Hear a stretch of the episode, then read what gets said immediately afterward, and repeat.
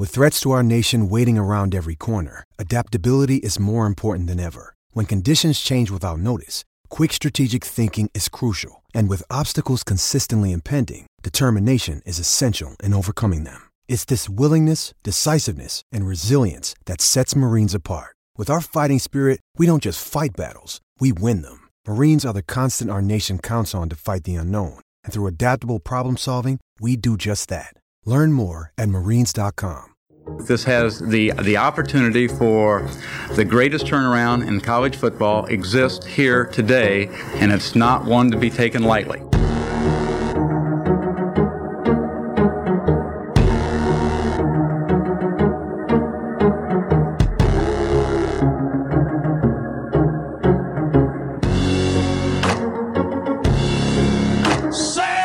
Collin Klein under center takes a knee. That is going to do it. Your Kansas State Wildcats are the Big 12 champions.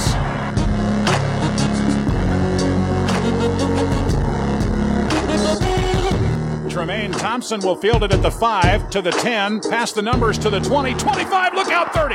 He's at the 40, to the midfield stripe to the 40, down the far sideline, 10 5 to the house. Wildcat touchdown for Tramaine Thompson. Welcome to Bring on the Podcast. Here's your host, A. Hernally.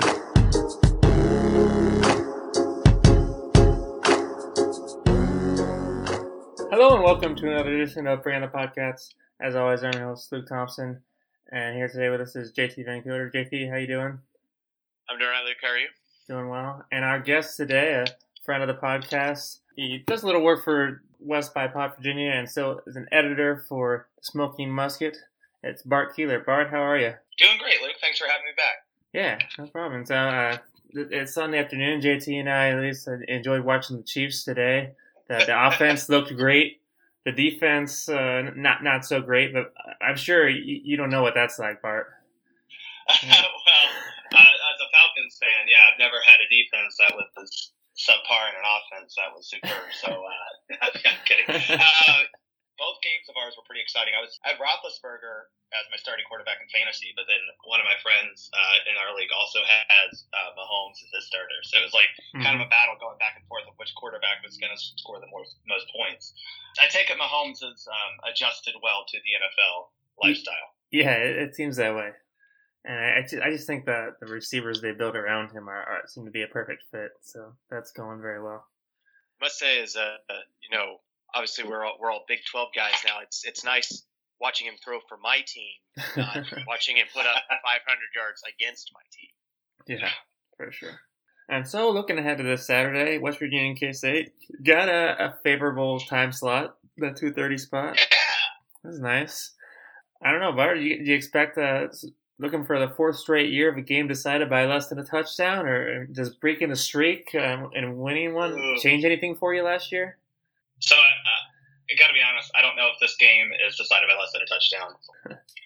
Mainly because I just don't know where Kansas State is going to get points from, Mm-hmm. and I know that West Virginia has been pretty good at putting up points this week. But you know, we did have this bye week and and. and a, a fake bye week, if you Yeah. will. Um, Yeah. So we'll see how that works. I don't expect the team. Actually, I think if anything, that this will help because now we get, you know, essentially we get two bye weeks and another week to, you know, not necessarily prepare for Kansas State, but just prepare and get better at what we were doing and a little bit of rest. So I think coming out, we'll see a different game plan against Kansas State where we're our defense, if it, especially on defense, if we can slow, we can keep Kansas State behind the chains. I think we'll be very successful, and I think that'll lead to a lot of points for West Virginia. To be honest. Yeah, I mean, I, I think K State fans are probably hoping that the the long break affects the rhythm of the offense at least for a little bit. So, because I'm not sure that the secondary is going to be able to, to do anything. I know JT, uh, of course, I'm sure you remember there were quite a few passes that uh, could have been touchdowns had Nick Fitzgerald thrown them on target um, in the Mississippi State game. And it, ju- it just seems like those are the passes that Will Grier is not going to miss consistently like that. Yeah. In fact, I, I thought it was interesting during the UTSA game. They noted at one point that I think K-State, they were saying K State's quarterbacks had the fourth worst completion percentage in the country, and one of the teams that was worse was actually Mississippi State. So, Uh, but, but West Virginia, kind of a kind of a different look. So, did you expect the, them to try to exploit those uh, the deep threats and the, those vulnerabilities? What, Bart? Yeah, I think we've proven uh, a lot this year that we're not afraid to get on the field. But honestly, where we've been most effective is those 15 to 20 yard completions, where you just you know you're not. It's not necessarily a big explosive play, but it's just eating up chunks of yards as you go down the field. And I, I think Kansas State will give us some of that on Saturday. Mm-hmm. Definitely. And last year, he grew through for 372 yards, four touchdowns, but he also helped K- keep K State in the game a little bit with, with a couple interceptions. Do you think Yeah. he'll be kind enough to do that again? Well, he very well could. I got to be honest. The only knock I'll have on Will Grier is he does have a tendency to kind of Brett Favre it a little bit, um, and he he very much loves to run around and try to make plays happen. And I think honestly, I think the the way he could win the Heisman, and I'll throw that out there. You know, I think one of the ways he could win the Heisman is learning that it's okay to throw the ball away and live another down. Specifically against Tennessee, we left some points on the board at the end of the first half. We the ball back with like a minute, I think, left, and we had decent field position, so we were trying to drive down and score at the end of the half. And on two consecutive plays, he kind of scrambled too much, and one almost led to an interception. The other one, he ran out of bounds with five seconds left, and you know, and totally he maybe wasted about 20 seconds of, of game clock. And it was one of those frustrating things where you kind of want him to just slow down. You know, okay, no one's open. Move out of the pocket, still no one open. Throw the ball away, and we've got 10 seconds more in the game that you can try to score again. And what he's also had a problem with that is he'll run around and try to make throws, and and it doesn't always end well. So he needs to learn to settle down in the pocket and and trust that it's okay to just throw the ball away. You know, no one's going to be like, wow, he threw, you know, that was an incomplete pass on the stat line, but no one's going to be upset that he just throws the ball away and we have another opportunity to, to you know, hopefully score or, or get a bigger play the next play because I think he's always looking for that killer instinct, that killer uh, shot, and he needs to just settle down. But when he does, if Kansas State can contain that uh, the receivers, then they'll be able to force a turnover or two from Will Grier. Okay. Yeah, so of course the key there, K State will have to be able to apply some pressure too, which they haven't necessarily done, but you know, maybe. But yeah, then West Virginia, and you've got three quality receivers coming back with, with Jennings and Sills and, and Simms. I mean, that's probably enough, but uh, there, there's also some new guys out there. You know, who else should K State fans be aware of on Saturday? Yeah, I think the you mentioned obviously Sills and Jennings. They're definitely his favorite target, and and probably the two guys who are going to be the biggest threat. But we've had 11 receivers catch pass this year. The one that kind of sprung onto the scene against Youngstown State, and we've been waiting for him to have a breakout game, is Marcus Simms. He has always been this guy who's I don't want to say an enigma, but he, he's known to have just great speed, and if you can get behind a guy or if he can get into open space, he's going to burn you and we were able to find him against Youngstown State two Saturdays ago. And he's kind of that third option now that Wilker has that is going to be very, I think, deadly for some teams. Because while you're focusing on making sure, you know, sure-handed Jennings and Sills aren't running perfect routes like they do, you've got a, a guy in Marcus Simms who could very easily get him on, defense. Um, I guess kind of going forward, I would love to personally see more production in the pass game out of our running backs. We have three to four, depending on how many we actually want to use Saturday we have about four running backs who are pretty versatile and can catch the ball out of the backfield. Uh, Kennedy McCoy has caught a touchdown in the first game, and though he's kind of been in the doghouse, he has the ability to, when he's lined up as a receiver or coming out of the backfield, make some plays in the passing game. And uh, we've had a couple of uh, nice tight end catches too. I think that's something that Dana wants to work more into the offense is actually use a tight end. Novel concept for some college coaches. hey, K State had you a tight end. kind of again that like evolution of Dana Holgorsen is really fun. K State actually had a tight end catch a pass on Saturday, so it was a big day. See, there you go. you Alright. exist in the college Yeah. game. But, but I don't know. Hearing about tight ends and running backs that, that worries me a, a little bit. 'cause I don't know about you, JT, but I don't have a lot of faith in our linebackers to be able to cover uh, many tailbacks in the Big Twelve. Well, that's very true. I, I, I don't have a lot of confidence at the moment, although I w- must say they, they did look a little better and, and what I've what I've seen and, and some of the stats I've looked at is Justin Hughes got some more playing time replacing Sam Love, and I think getting that little bit extra speed on the field is really helpful for that defense. Uh, you know, those guys may still make a little bit more you know mental mistakes than the senior, but having the speed to recover, uh, as we saw against Mississippi State, is is is huge. And so if, if we can keep that, you know, maybe speed those speedier guys on the field and live with maybe one or two breakdowns, I think that'll that'll actually help us quite a bit as it comes to dealing with Big Twelve offenses. Yeah, and also I think to give them credit, they did do a good job in stepping up in some key situations on, on a fourth down stop or two. So right, that was well, encouraging. My biggest concern is still the defensive line more than the linebackers. I mean, yes, the linebackers have have issues, but. The defensive line isn't giving them any time to make corrections, to make reads. Mm-hmm. You know, losing Will Geary from the center of that line has been nearly catastrophic for this defense yeah. so far this year.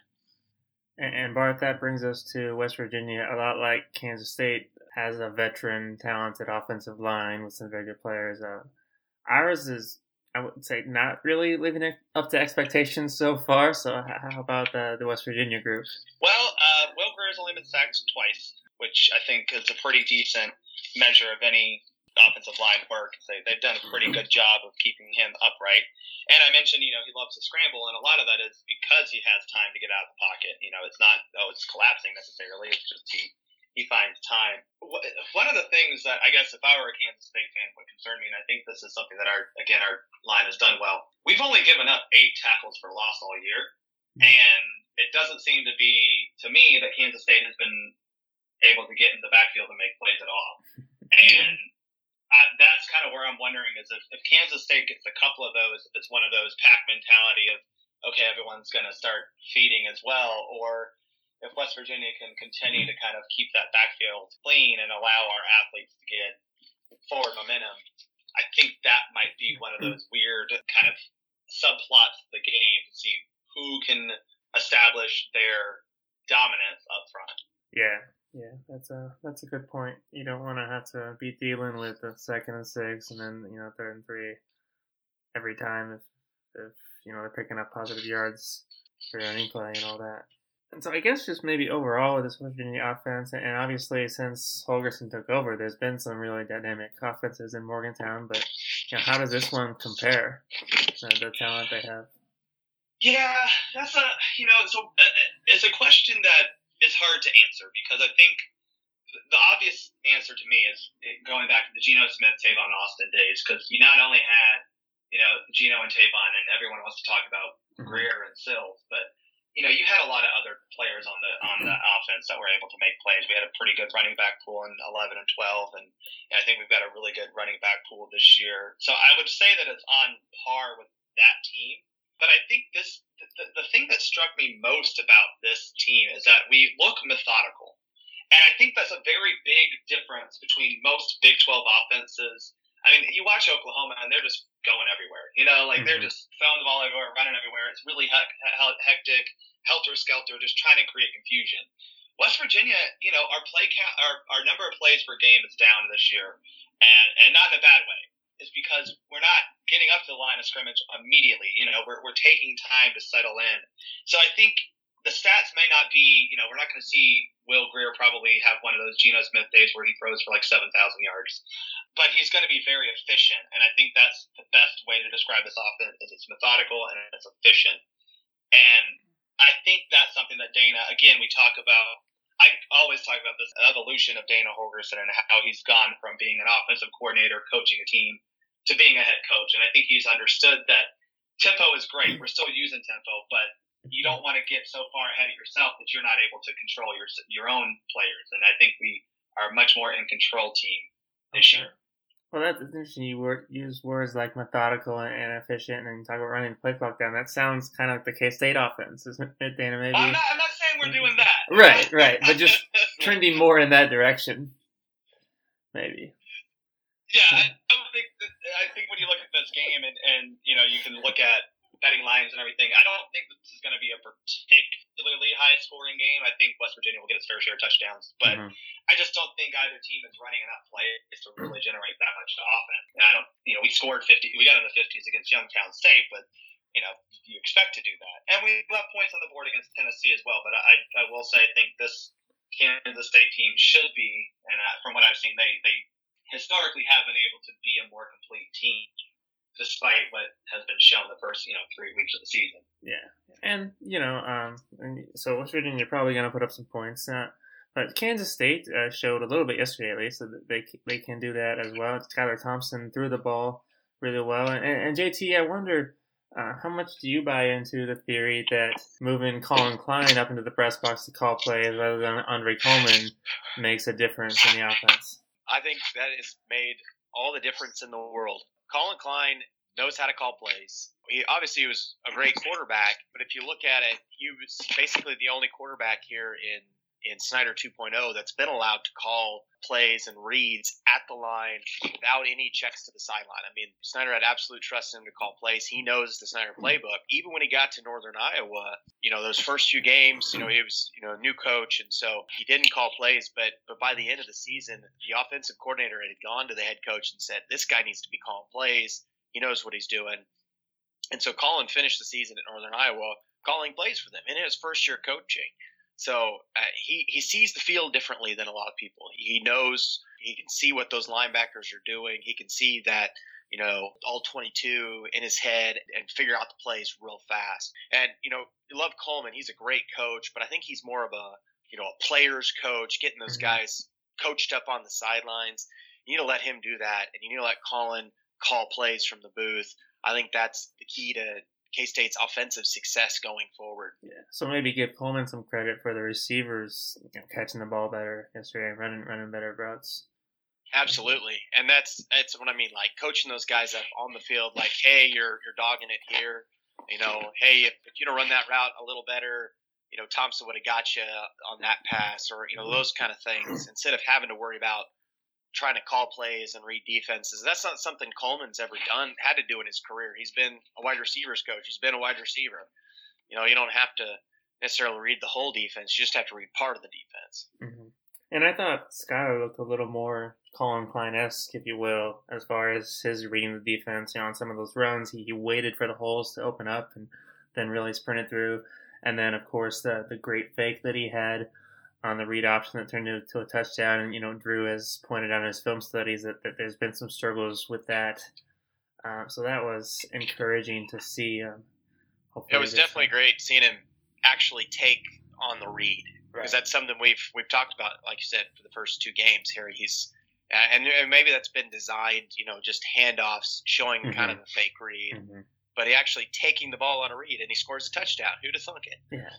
That being said, um, Bart, I, I, imagine we can't expect the West Virginia linebackers to bite on the fakes that that badly. That that seems like a pretty strong group uh, on your side. Yeah, uh, I don't think we've really faced a team who's who we expect that kind of RPO style to actually have the quarterback run. Mm-hmm. Um, Tennessee tried it a few times and it wasn't super successful, but you know where the quarterback actually kept the ball. I, mm-hmm. I think the key for us is just keeping it in front of the keeping the linebackers, you know, kind of keep it in front of you and make sure that even if you are, even if they do hand off to the running back, you're still covering your spot because I mean, as I've seen so many times when we play Kansas State, is, is one one time, all you have to do is not keep your lane or not keep your assignment, and then they've sprung, you know, a 20 yard gain, and now all of a sudden they flip the field on you. So I'm more concerned because it looks like, as you said, Thompson maybe looked a little bit, you know, Collin Klein esque, where he was mm. making smart decisions, and I think for him that'll be the key because I think we'll have opportunities for you to get pretty decent run plays and and the quarterback keeper. Yeah, and, and, for all the the good design runs he had and the good throws while he was in the pocket, I, I still get worried about when he is pressured. So how aggressive do you think yeah. West Virginia will be? Well, that was one thing that I kind of wrote down in my notes of like mm-hmm. keys to victory is is make him have to think right it's really easy when you get into these types of offenses where it's okay, you read this one defender, if they do that, then I do this. And you know, with with our three three five, it's going to be a little bit different. We might even play kind of more of a four two five with our linebacker depth not being where it needs to be, but it'll be different. And I'm wondering very much how he's going to read an unorthodox defense like ours, and especially a defense who, I mean, Tony mm-hmm. Gibson loves to call mm-hmm. blitzes. I mean, that, that's what he loves to do. Um, he really trusts our defensive backs, and he always has. He's trusted his defensive backs to make plays, and you know, I don't know if Kansas State has a wide receiver that scares me all that much, to be honest. So I think for Gibby, he's probably thinking, okay, great, I can get after this quarterback. And like I said, I mean, we've had 21 tackles for loss this year, and I expect the, the boys to be ready to do the same again on Saturday. And JT, on the flip side of that, you know, what can K State coaches do to prepare Skylar for, for that? Well, I just a lot of film session with Collin Klein. I mean, he he picked apart that same West Virginia defense basically mm-hmm. in 2012. They've been running that three three five forever, at least since Holgorsen's been there. And yeah, just having that extra, having all the, the, the first team snaps, you know, just keeping up what they've been doing, making sure that you know Skylar knows he's the guy. He seems to be a lot more comfortable when he's not looking over his shoulder. Even that thought that hey, I might get pulled if, if I have a bad series. You know, if they can keep that out of his head, then then that should help him out quite a bit. Besides just you know figuring out what the West Virginia defense is doing. Yeah, and it seems like for sure. I think the K State running game needs to be a little more successful than it was yesterday, and uh, it seemed like that that might be possible against West Virginia. They haven't necessarily been dominant. I don't know what what is that front seven like against the run, but well, front the front six, four maybe. are actually pretty decent against the run. Um, is when you can break past that. So that's kind of been an issue. I mean, it always has been an issue for Gibby and this defense is that we can put pressure up the middle. And it's surprising with the three three with the three down linemen. Um, sometimes four when you include that linebacker sneaking up. But we've been able to get pressure and, and get into the backfield and disrupt plays. But when you can get past that line of scrimmage, there's not a whole lot of help behind us because our linebackers are either blitzing or into coverage, and our and our like I said, our defensive backs are a lot of times in a man or a, kind of a really soft shelled zone. So there's space once you get past the line of scrimmage. So that's kind of my concern is Kansas State being a slightly more physical team, able to you know hopefully execute their blocking schemes a little bit better. What our defense is able to do once they do break through the line of scrimmage. Yeah. I think something else going kind of back just a little bit here is um, forget that that Skylar Thompson started this game last year against West Virginia. He was he was the quarterback that game. Didn't look great. He threw you know two interceptions, but so he's he's actually had a whole game of experience playing West Virginia in a game that K State lost twenty eight to twenty three. So uh, he's got that you know that whole game experience at least. So it's not just like going in fresh and he's never seen it before. Yeah, that's a good point. And then Bart, how scared are you of uh, Kansas State's five foot five kicker, who uh, has two tackles in the last two weeks, by the way? hey, our kicker's not much taller. So uh, our kicker last year wasn't much taller. So look, he, he's fun to watch out there because you're like, wow, this kid's really playing on a Division One college football team. um, and hey, not doing too bad. So kudos mm-hmm. to him. I, I can't, I will not knock a kid for doing his job fairly well. Yeah, and I love the celebration that they've taken to doing where he jumps up to high five the holder. yeah. That's pretty good. You got to play into it. You know, have some fun. Yeah, yeah. Why not? And so, you know, looking at uh, looking ahead, we we talked a little bit about K State, how if they could find a way to pull off this upset, then all of a sudden three you know is very much in play. You get some momentum going, crazy things could happen. Uh, but West Virginia has a crazy backloaded schedule, where I mean, it got to feel like there's a decent chance of, of being seven and zero oh before you get to play Texas, TCU, Oklahoma State, and Oklahoma all in November. Uh, so, I mean, what do you think of that? Yeah, I was I was kind of looking at this when the schedule got released, you know, and, and I think we all expected Iowa State to be a little better than what they've shown this year. I still right. would caution everyone they're two games in mm-hmm. um, and haven't really been able to get into their own yet. But yeah, it, um, it we've had really tough Novembers. Dana Holgorsen has struggled in November historically during his time in Morgantown, and think this this this November will be any different. To be honest, this is a, a really tough schedule at the end of the season. I mean, to play basically every team that is you know that people want to win the Big 12 title at the end of the season is a tall task. But at the same time, you know, you said we could be seven and zero. I mean, I think if you're six and one, seven and zero before you hit there, you're you're looking at a decent season. And none of the teams, I mean, Oklahoma obviously is super scary, but none of the other teams have really looked like that we can't beat them. But I think we're lucky we get TCU at home. Uh, I would not want to go to Yeah. to Fort Worth and go into Amon G. Carter needing to win to you know make a Big 12 title game or anything. I just would not like. I would like to be able to have, and I, this is really hopeful, but I would love to have a spot in the Big 12 title game locked up by the time we play Oklahoma that last weekend in Mhm. November. hmm That would be that would be impressive. but, I, I still don't trust us against Oklahoma. We have they're Yeah. the only team that we have defeated in in the conference, and, and this year's version isn't any.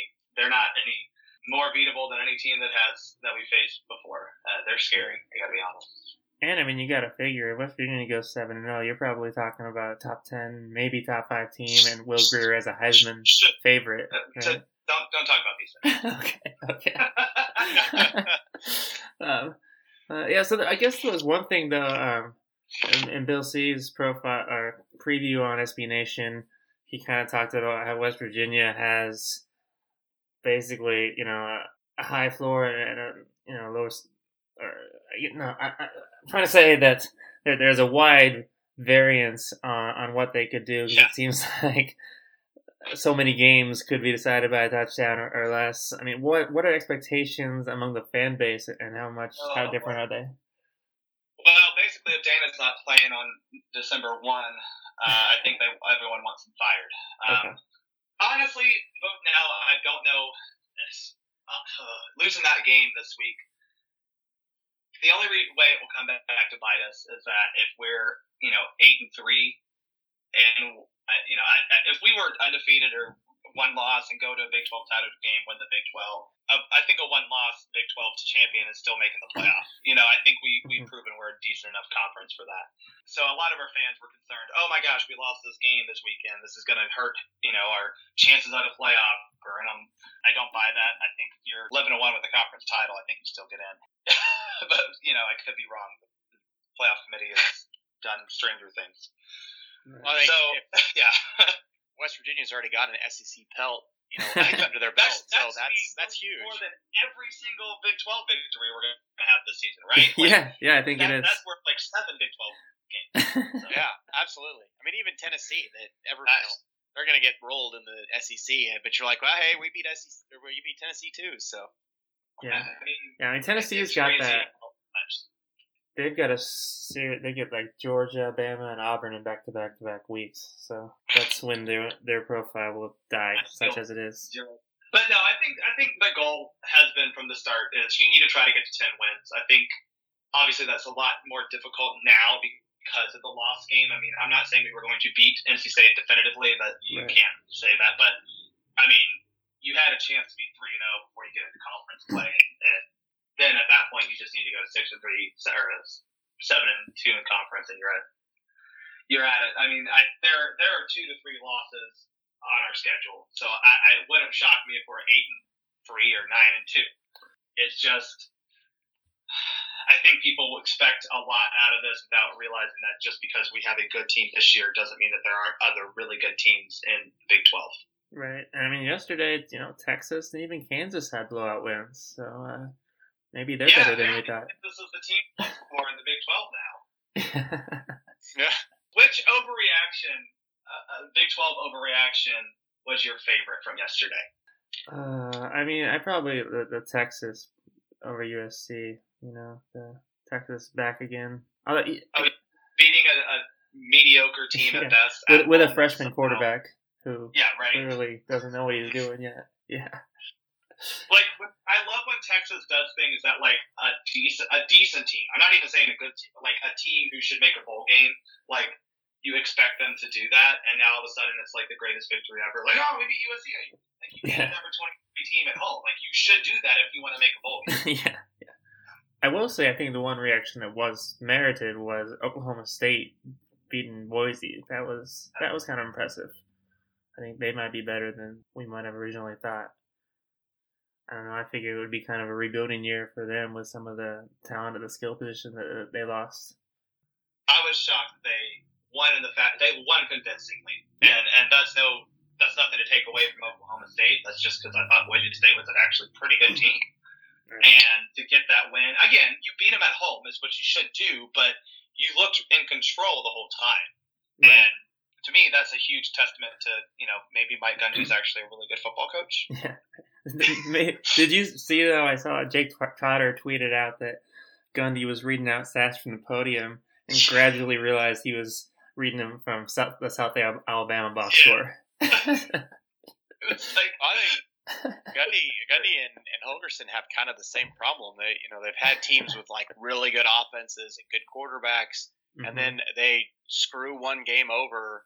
There's a you know big defensive miscues or something. You know, they just can't get out of their heads for one game or two, and then the season implodes, or you know they just fall short of making the Big 12 title game or, or competing for the Big 12 championship. It's it's very similar to me.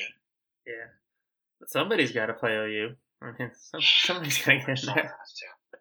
You know, I think despite losing, I thought TCU looked pretty good. I think they've still got a lot of room to grow, mm-hmm. but they looked pretty darn good against an Ohio State team that mm-hmm. clearly has a really, really good offense. Mm-hmm. mm-hmm. Yeah, we'll uh, see how it goes. Um, but uh, I guess um, it's probably about time to, to, let you go. We'll let you make a prediction first. What do you think for Saturday's game? Yeah, I said this isn't going to be a one touchdown game, and and I, again, I just I'm not sure where Kansas State gets their points from in this game. I know you were able to find some offensive success against UTSA, but I think everyone who's played UTSA has proven that they can find offensive success against them. So I think this one is like 35 to 21, honestly. I think this is going to be a game that we finally look comfortable. That's a, a relative term. But, you know, we look like we should win this game uh, against Kansas State. Yeah, I I be happy if State can keep it close and stay healthy, and then you know maintain some confidence going into the, those winnable games against Texas at home and then at, at, Baylor. I don't know about you, JT, but that's kind of where I'm at. That's about the same. I, you know, I was thinking maybe like 38-27, somewhere in that. You know, we're going to lose by two touchdowns, but it's not going to be. You're not going to end that game going, "Oh man, we just got you know steamrolled by somebody else. It's going to be like, well, I think we got beat by a good team, and I think things are going up. So if it's any closer than that, I'll be pleasantly surprised. Mm-hmm.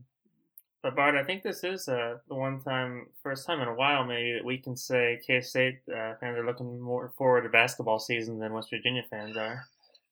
you know, we're still looking forward to basketball yeah. season. Uh, yeah. We've got the blocking Sagaba Konate coming back, so we're looking yeah. forward to that. I'm just saying that the hype train is really, really rolling down the tracks right now for Kansas State. Maybe out of control. You know, I've even but... seen that like on Twitter and, and, everything. Like it's weird. I'm like, we're in September, and all of a sudden I'm seeing things about Kansas State basketball. yeah. Like, what is this? Yeah, it's it might end in disaster, but right now it's a lot of fun. I mean, also uh, it's like 2009 all over again. Yeah. right. Yeah. We'll see. All right. Well, I should probably let you guys go. But Bart, thanks for coming on. Appreciate it. Always of fun. course, I love being on here. Thank yeah. you guys, and uh, you know, I, I enjoy playing Kansas State because at least the games are, for the most part, they're fun to watch. Yeah. Well, we appreciate that. Thanks, JT. Thanks, Luke. Thanks, Bart. Yeah, Thank you, JT. Oh yeah.